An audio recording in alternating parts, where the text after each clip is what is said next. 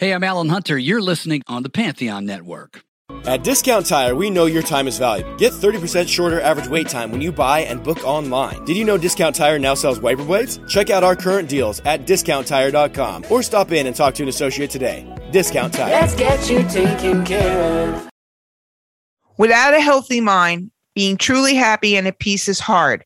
The good news is therapy works. But what is therapy exactly? It's whatever you want it to be. Maybe you're not feeling motivated right now and would like some tools to help. Or maybe you're feeling insecure in relationships or at work, not dealing well with stress. Whatever you need, it's time to stop being ashamed of normal human struggles and start feeling better because you deserve to be happy. And now you don't have to worry about finding an in-person therapist near you to help. BetterHelp is customized online therapy that offers video, phone, and even live chat sessions with your therapist, so you don't have to see anyone on camera if you don't want to. It's much more affordable than in-person therapy, and you can start communicating with your therapist in under 48 hours. Join the millions of people who are seeing what online therapy is really about. It's always a good time to invest in yourself because you are your greatest asset. And a special offer to I'ma Let You Finish listeners, you can get 10% off your first month of professional therapy at betterhelp.com/I'ma Let You, IMMALETU. That's betterhelp.com/I'ma Let You, IMMALETU. Thanks again to BetterHelp for sponsoring this podcast.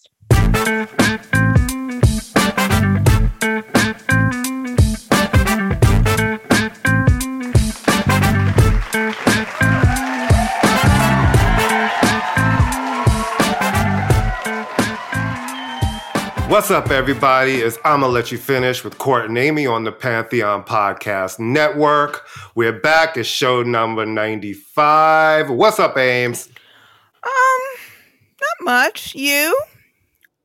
You know, life and good things like that. Oh, we have a guest today. Why don't you introduce our guest? We have a guest today, author Michael Goldberg, who has written a book, really fascinating and interesting book called Wicked Game, the true story of guitarist James Calvin Wilsey, who is one of these people. Well, we'll talk about it, but you know his music. You might not know the name, and it's a fascinating story about success and punk rock and music. And so we're going to talk to Michael about it.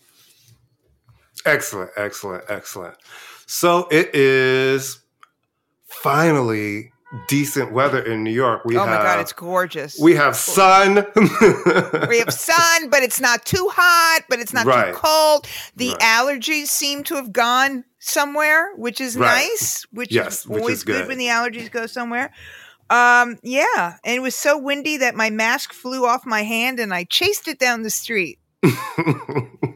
Like an idiot. Hilarious. No, it was hilarious. It was actually something out of it was ridiculous. I was going, stop that mask. Anyway. So the time people have been waiting for it has happened. Kendrick has dropped his first single and video. We're getting our first taste of this new album that's coming. What do you think? I've listened to the song 3 times now. I will say this. It's called A Heart Part 5. I will say this. I think the video is getting a lot of buzz because what he does in the video is he incorporates a deep fake. By the way, it's the guys behind South Park. They have a company, right? Yeah. Yeah. And where he morphs into O.J. Simpson, Jussie Smollett, Will Smith, Nipsey Hussle, and one more person. Who's the other person? I forget. So it's kind of hard to listen to the song and watch the video at the same time, just because your eyes are, for obvious reasons, drawn to the artistry and the technique of the video. So I listened to the song itself. He's a very powerful lyricist. Some of the things I'm reading online, and you'll tell me, is that people are not crazy that he sampled Marvin Gaye's "I Want You" so blatantly. That there's no, it's just there. and that they wonder whether someone can be a great lyricist. And like, do you have to be so serious now? Because he is a serious artist, but does he ever have fun? Is there anything about him that's fun? But I think that there's an aspect of him that's a little goofy. I think that, you know, yeah, and I think that's an the Kung Fu Kenny stuff. And I absolutely think that that's an unfair criticism of him. There's a lot of bullshit out there that's silly and dumb. If you want that, you know what I mean? There's such a fill of that. And I think he's an important artist, and it's okay that somebody, like Nas was never known for being silly and fun. You know what I mean? So it's like, he reminds me of the vein of a real lyricist who comes out when he has something to say. I prefer you have something to say than it having to be light. And we don't know what else is on the album, right? So No. I think what people are saying, and I 100%, I'd rather hear somebody talking about somebody than somebody mumbling. But what they're saying is, you know, can you be considered a great hip hop artist and not have something, capital S, to say? And I mean, I would say that someone like Vince Staples and Pusha T fits that bill, right?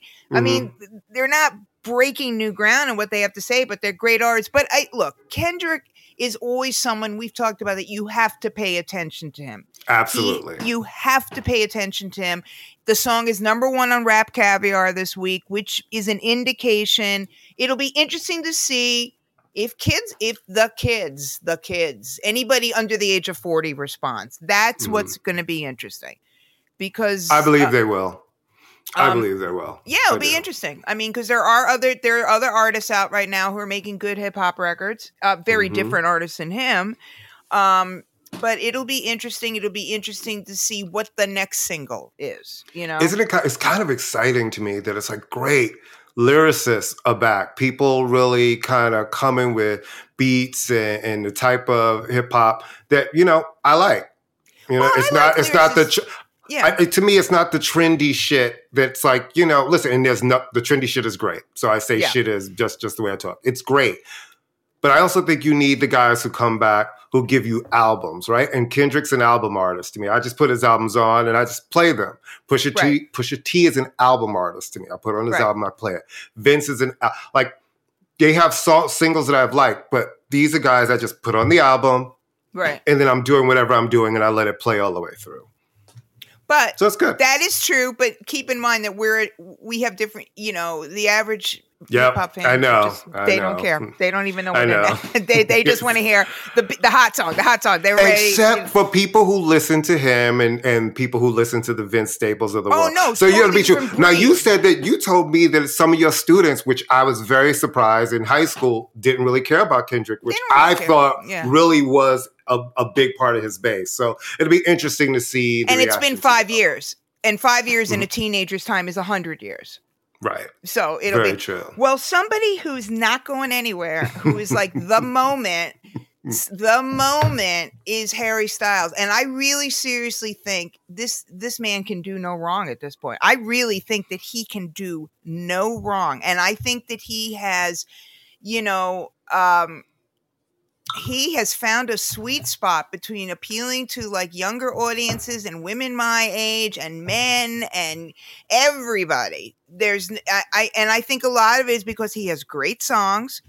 He seems to be enjoying himself, but he's not. But he can actually sing, he can actually perform, and he's got a band. And I think people are really responding to the fact that it's like a band. It's like cohesive. So he's going to be going on tour, right? He's going on tour, and to piggyback off of what you said, it's almost like to some of these other artists out there, young like pop and rock kids, when you make really good music, if you really, and you have a clear vision for it all, right, people will show up. I do believe if you stick to yourself and your pure self and what you want to do, it's like there are varying degrees of how they show up in success. Right. But the truth of the matter is, what I appreciate about him is, yes, he's got the big budgets and the global situation. He could sail through and make these pop rock records.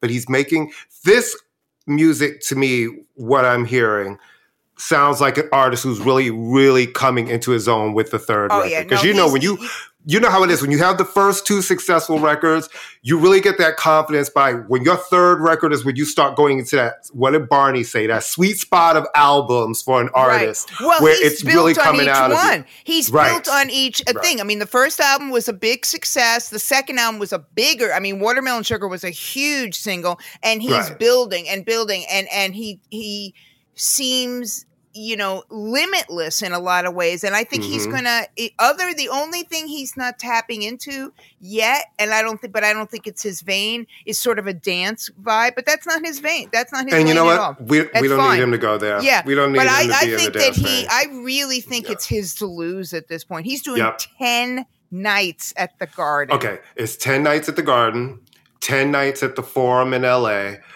5 nights in Austin, 5 nights in Chicago. And something in Miami, right? And then Miami, I believe, has 5 nights. Right. And those are the only U.S. dates on the tour. Yeah, unbelievable. 10 dates at the Garden, which you absolutely 1,000% know are going to sell out the day they go on sale. That's 100,000 people. That will be in, and you know there are people who are going to be there every night. And first of all, he starts this tour off with a special show in New York at the USB Arena, the arena he opened out on Long Island, where he's going to play the entire album with his band. So listen, this kid is doing it really right.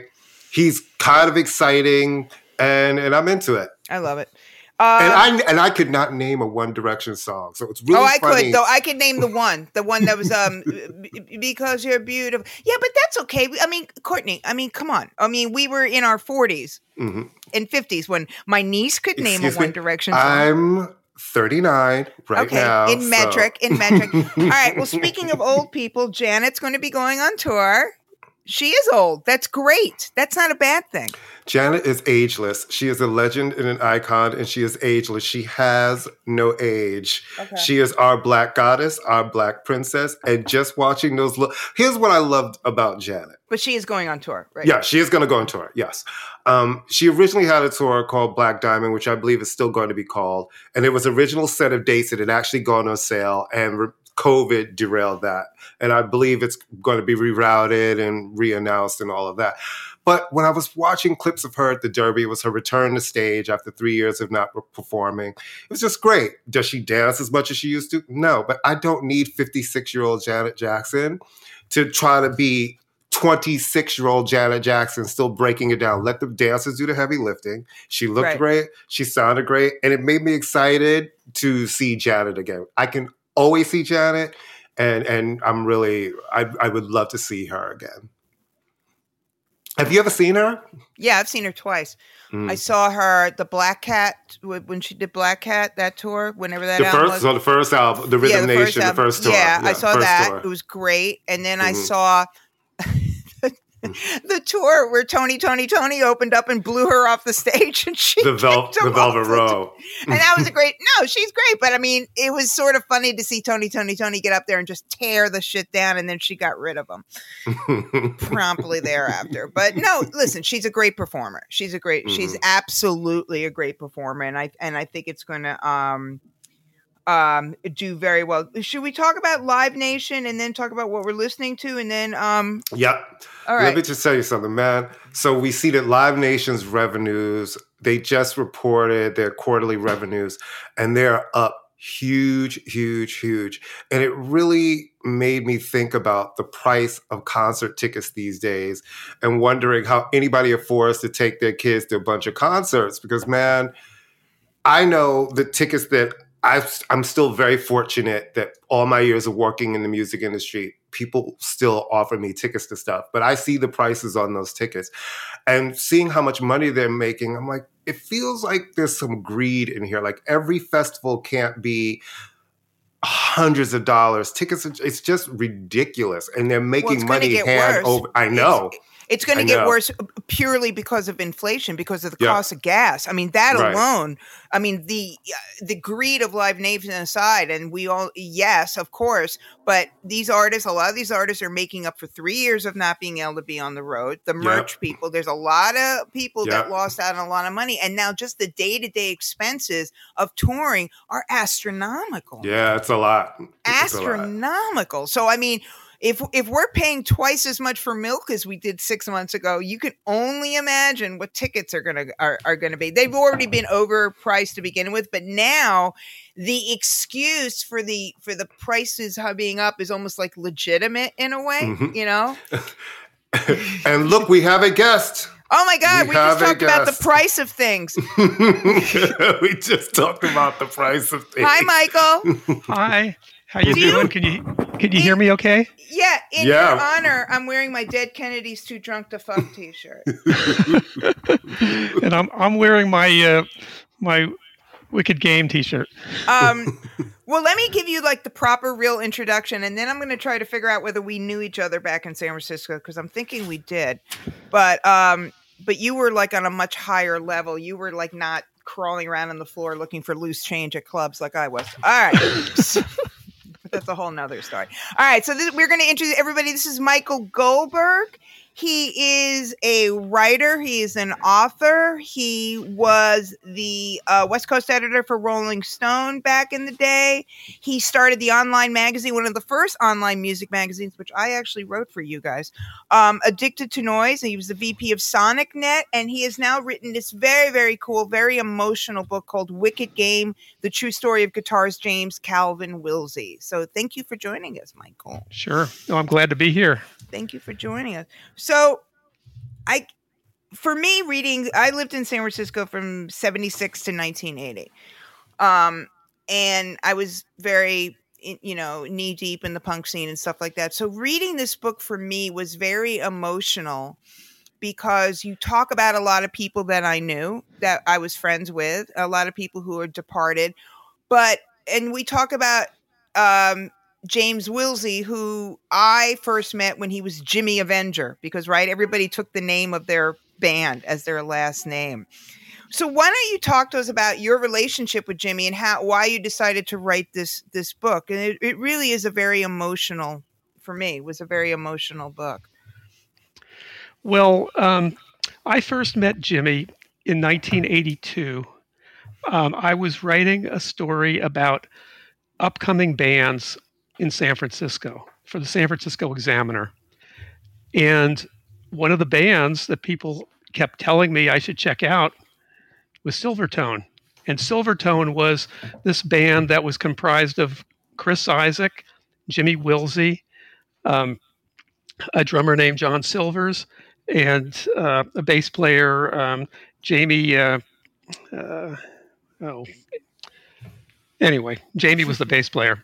And so I went to the Berkeley Square and I met Eric Jacobson there for the first time. And Eric was their co-manager and their producer.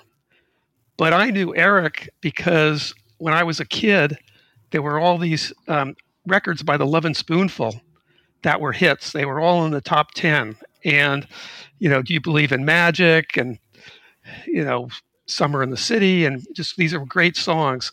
And Eric had produced those songs. So he was like, in my mind, he was like a superstar producer. And here he was now with this new band. So anyway, me and Eric talked. He took me backstage. I met all the band, including Jimmy.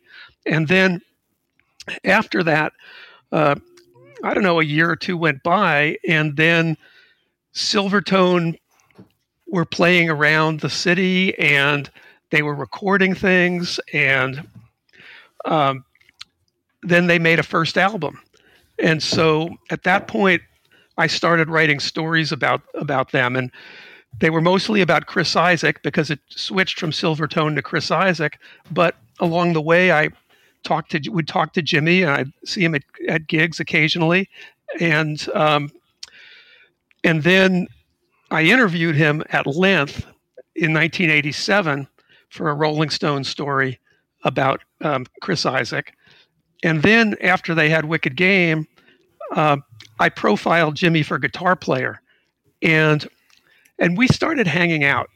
And we became friends. And I had an indie record label briefly at that point, and we were making a video in Santa Cruz, and he came along. We were in Santa Cruz for the day, and then, you know, I would go to his house or his apartment, And so that's kind of how I met him. And he was a great guy. I mean, he was a brilliant musician. I mean, really a brilliant musician, but he was a really nice, gracious guy. And he would just do things for his friends. I mean, he gave my son guitar lessons for a while. When Penelope Houston, after The Avengers, when she wrote her first song, post-Avengers, Jimmy invited her over to his place and they made a demo of it. And he just spent a bunch of time. And this is when, he was busy with Silvertone and Chris Isaak, but he made the time to help, Penelope out because they were friends. And that was just the kind of guy he was. And so anyway, then he got involved in drugs, and I kind of heard it through the grapevine because when I was with him, I never really experienced that, except at a certain point, he started getting very flaky. I mean, you would call, he wouldn't answer the phone. You would go to his place, knock on the door, no answer. So things happened in life. I mean, he goes his way, I go my way. And then in 2018, I was working on a story actually about the lasting impact of the Mabuhay Gardens. The Fab Mab. Yep. And this was for a book about Dirk Dirksen that was published by Last Gasp. It's a pretty cool book. But anyway, Courtney, Dirk Dirksen was San Francisco's version of Hilly Crystal, except that he was 100% meaner than Hilly was. But in a nice way, but he was mean. Well, he liked to insult everybody, yes, but he wasn't actually serious about it. No. And everyone kind of pretty quickly got in on that. And so then it was just kind of part of his shtick. I reached out to Jimmy via Facebook Messenger in June of 2018. And I was saying, Jimmy, it'd be great to get you on the phone briefly. I'd like to get some quotes for this story I'm doing, about the Mabuhay. And there was just no response. Yeah.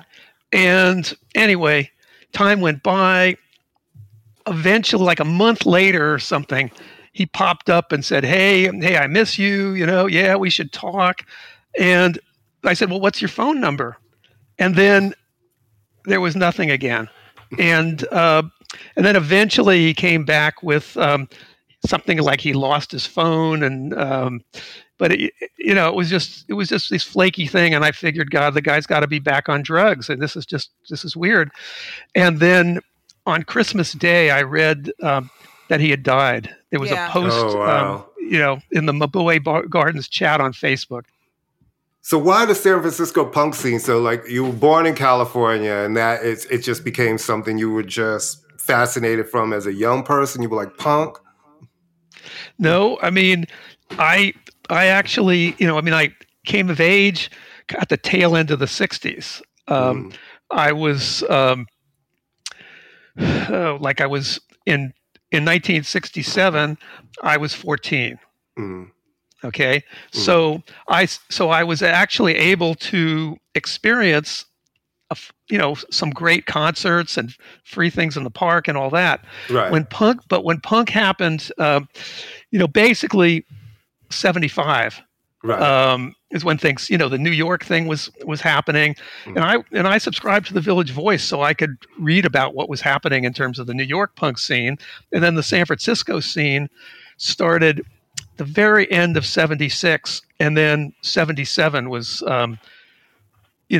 when it really came into its own, and the whole Mabuhay scene happened, and the really great San Francisco bands were playing, Avengers and the Mutants and the Offs, the Nuns, the Crime, the Offs, the Dills. There were just a lot of great bands, and so. Yeah, I mean, it was.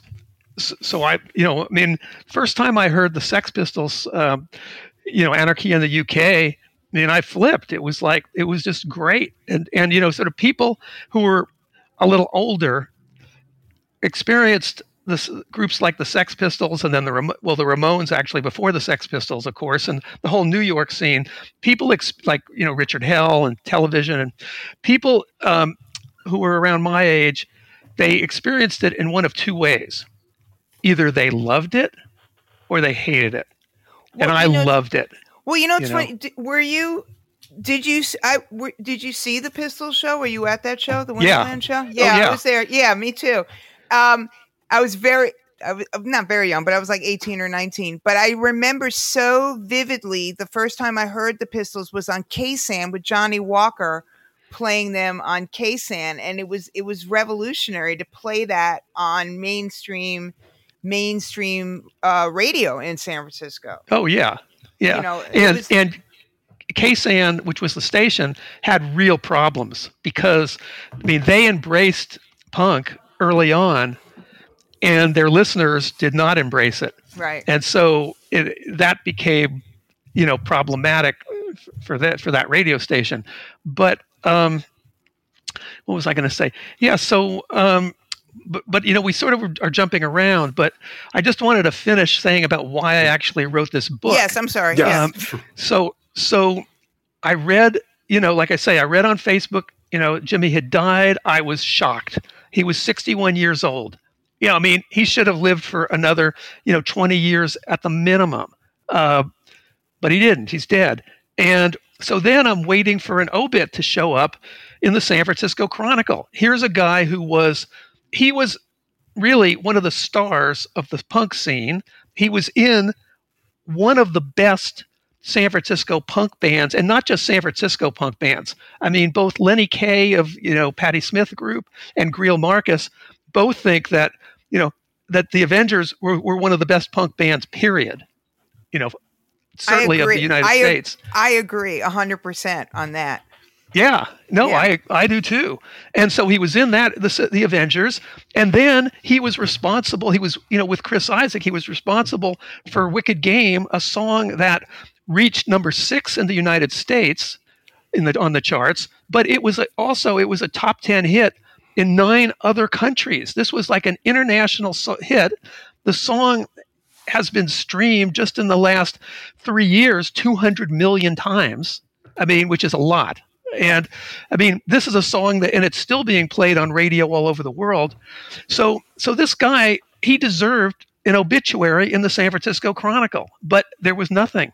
And I'm also looking in the LA Times because he lived in LA for like over 20 years and he died there, and there was nothing.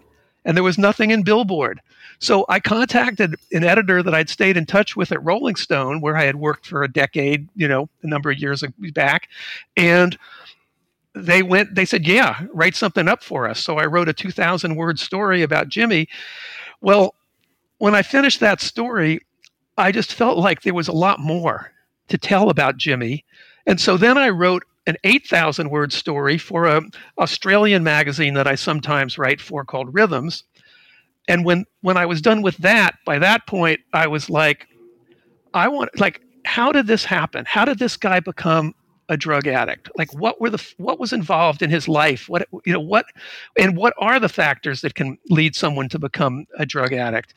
And so I wanted to know that. And I wanted to there was just more to his life that I wanted to find out about. And then I just felt like this was a guy who deserved to be remembered. And, he was very frustrated by the fact that when Wicked Game became a big hit, it was all about Chris Isaak. But it was Jimmy who was actually responsible for that song becoming a hit, because he wrote the introduction, the 2-note guitar, lick that opens the song and is so memorable. You hear that, anyone hears that, and they know the song. Did he get songwriting credit on that? But it's also Video Was King when that song came out.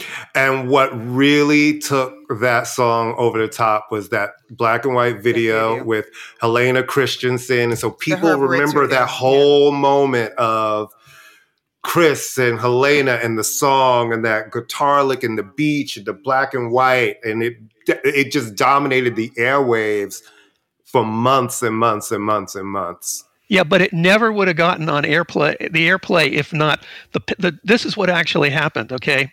So Jimmy had written that lick and all the guitar that's in the song, and David Lynch wanted some music for Wild at Heart. Right. And so he put Wicked Game, but the instrumental version of Wicked Game, which is basically Jimmy and a looped rhythm section, and into Wild at Heart. And there was a DJ at an Atlanta Top 40 station who saw the film and flipped over this instrumental. And he went back twice more to see the film just to hear that instrumental. When he bought the album, the soundtrack album, they didn't have the instrumental version on that. They had the version with Chris Isaak singing. So, and he loved that. And so now he starts playing that, or programming it on the station. So because it got all this airplay on this Atlanta station, because of Jimmy, Warner Brothers now issued it as a single, which it hadn't done. I mean, Warner Brothers had written off the album it was on, had just written the whole thing off as dead and gone. And so, then it's a single. And so then actually there was payola involved that got the thing played or got it started on a bunch of radio stations around the country. Once people heard it, they flipped for it. And so that got it moving up the charts, and that made it something that where MTV could actually play a video, because they wouldn't have ever played a video just from a song that nothing was happening with an album that Warner Brothers had written off. So right. Jimmy was really, really key to that whole thing happening, and he was bitter that he didn't get the recognition that he felt he deserved. Did he get songwriting? Did he get songwriting credit on that? No, wow. He didn't. No, he didn't. Wow. No, so he got some. He got the royalties you get from sales of records, because that was the. But he also got a fairly small percentage compared to what Isaac got, and he'd agreed to that at a certain point years back because.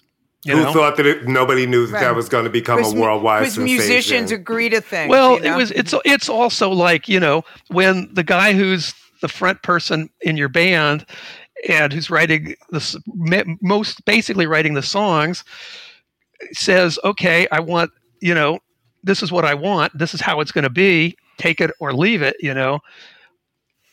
I mean, he wasn't in a position where.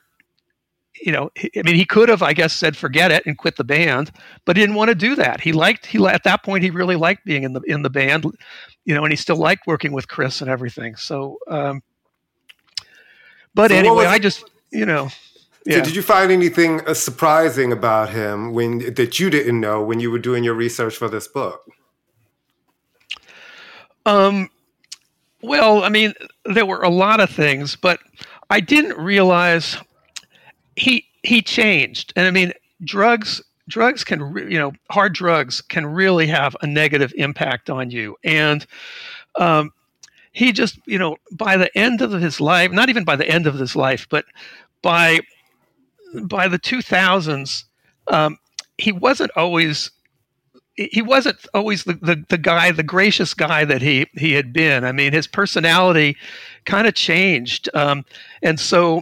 Sometimes he could be that person he used to be sometimes, and then sometimes he wasn't. And that was something that I just had never thought about, or but in talking to a lot of people, so that was one thing. That was kind of that was really like a sad thing, and the extent of his drug addiction. I mean, I had thought that I had basically.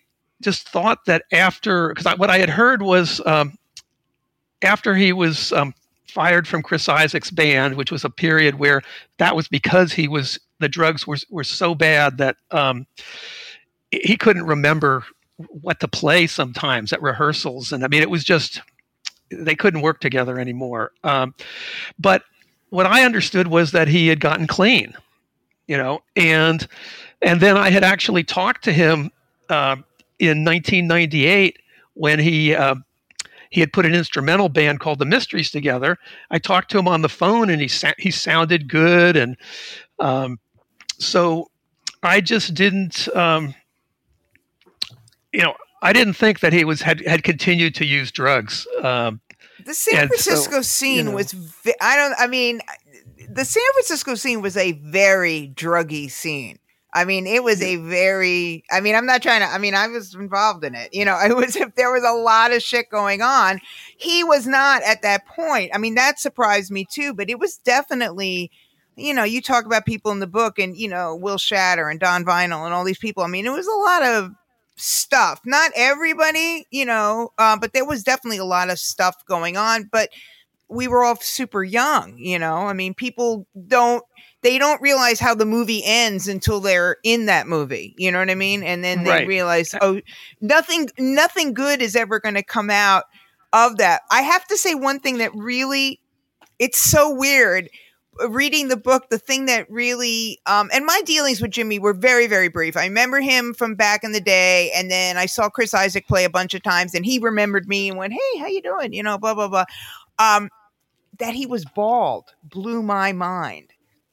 Reading that he sounds so shallow. It sounds so shallow. Like, here's this man battling addiction and this, that, and the other. But I was like, because he was so cute. And I know that sounds really awful, but reading that, I went, holy crap! Like, what that must have done to his sense of being being on stage and suddenly having these little toupees, and that just shocked me. That was a surprise to me as well. And the thing was that, when Jimmy was in The Avengers, it was like, on a certain level, it was him and Penelope. Penelope was kind of a sex symbol of The Avengers, and Jimmy was a sex symbol of The Avengers too. And they almost looked alike at times. There was a point where they both had their hair cut very, very similar. And the bleach blonde hair, the bleach blonde and stuff. And the thing was, Jimmy at that point was really a rock star. And he was, even though he wasn't the front person in that band, he within the small punk scene, which it was a small scene, but in that scene, he was one of the people who was like a big deal. And so, to go from that to becoming seen from the outside as a side guy, and he has to wear this, has to wear a toupee all the time, and it was, that had to have really had an impact on him, and even though he was, responsible for the sound of the Chris Isaak Silvertone thing. Like I said, he didn't get the credit for that, in the kind of way that he would have liked, right? So so you've written this book, it's coming out when is the book, where can we find it? When's it coming out? And I read that you're donating some of the proceeds to Jimmy's son. Okay. So, I'm donating 25% of my royalties to Waylon Wilsey, who's a teenager right now, and he doesn't have a father, and he doesn't. His mother is still alive, but he basically was being raised by a guardian. When Jimmy died, he was 15, and so until he turned 18. A relative was his guardian, and so I just felt like right from the start, as soon as I started working on it as a book, I just thought, I'm going to give some of the money to Waylon, and I thought 25% was a good idea, because that's a substantial amount. That seemed like, that would be, that just seemed to me that would be like, that would just feel right, So that's happening. And then the publisher, who is Hozac Books, Hozac, well, it's actually Records and Books, because they put out records and they put out books. They're donating a small percentage as well, not as much as I am, but that's fine. Oh, that's nice. But they were, but they felt like they wanted to participate in that as well. And the book is going to be out. I mean, the official publication date is June 1, but the book people have been able to pre-order it starting almost, I guess, a month or so ago. And the people who pre-order it, I mean, they expect to start mailing the books out to people on May 22nd. So, and the best place to get it is directly from the Hozak Records and Books website. And the reason for that is Waylon, myself, and the indie publisher all make a lot more money when the book is bought directly from the publisher, because, you know, because when it's bought at a bookstore or from Amazon, I mean, half is gone, you know, right there. Great. So we'll definitely, we'll make sure we put up, because we always put up links and we tweet out links to the books. So we'll put out directly to the distributor. Cause it's true. Like everybody takes, by the time they take all of those fees, you're left with almost nothing really. Yeah. Well, I certainly appreciate that. Oh, and you know, well, so I just wanted Jimmy to be remembered, you know, that was, I mean, there was all this stuff I was interested in finding out, and I felt like I really did find out a lot about, both about addiction and about, you know, why Jimmy in particular, you know, was somebody who became addicted, but I wanted him, but you know, this book also celebrates Jimmy, and I think it really makes the case for why he's important, as a musician, as a guitar player. And, you know, and I wanted that to be, you know, to exist so that if someone, you know, wanted to know about this guy, they could find out about him, you know, that it would really be there. And then beyond that, as I worked on this book became almost like it's Jimmy's story, but through Jimmy's story, it's kind of the story of a lot of people who are not the front guy in bands. So that's one story. It's also the kind of the story of the dark side of the music business. Right. And then within it, it's the story of the San Francisco scene, the story of the Avengers, the story of Chris Isaak and Silvertone. Very nostalgic. I mean, I know it's like, I just remember seeing Silvertone. I was friends with Chuck Cornelis. So we used to call Chris Isaak. We used to go, oh, that's that guy who thinks he's Elvis. Let's go see him.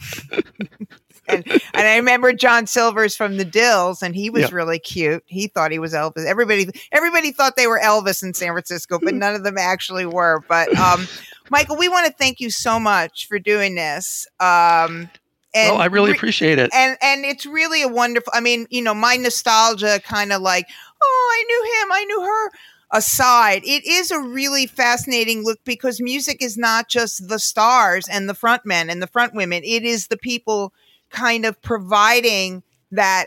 And he provided a soundtrack, Jimmy. He really literally provided a soundtrack. And so we both want to thank you, Courtney, and I want to thank you for coming, but also for shining a light on someone who deserved to have a light shone on them, you know? Well, thanks. Yeah, no, I appreciate that. And yeah, that's how I feel. Yeah. And thank you guys. You know what it is. It's I'ma Let You Finish. This is show 35. Jesus. It's like we've been doing this show so long, I don't even know. Show 95.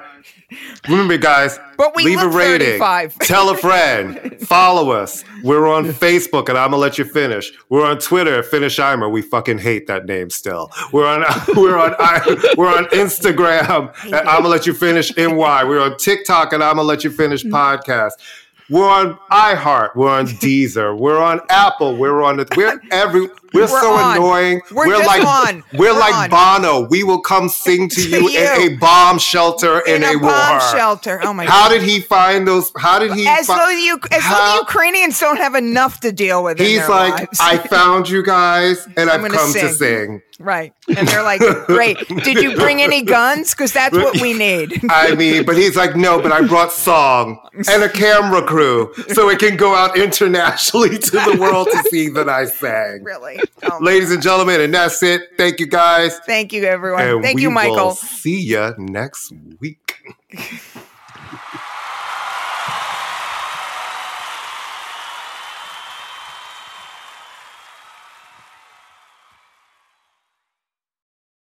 For the ones finding new ways to ensure the job always gets done. For the ones wearing many hats. For the ones who are hands-on, even from far away. And the ones keeping business moving forward. We are Grainger, offering professional-grade industrial supplies, plus real-time product availability and access to experts ready to answer your toughest questions. Call, click Grainger.com, or just stop by. Grainger, for the ones who get it done.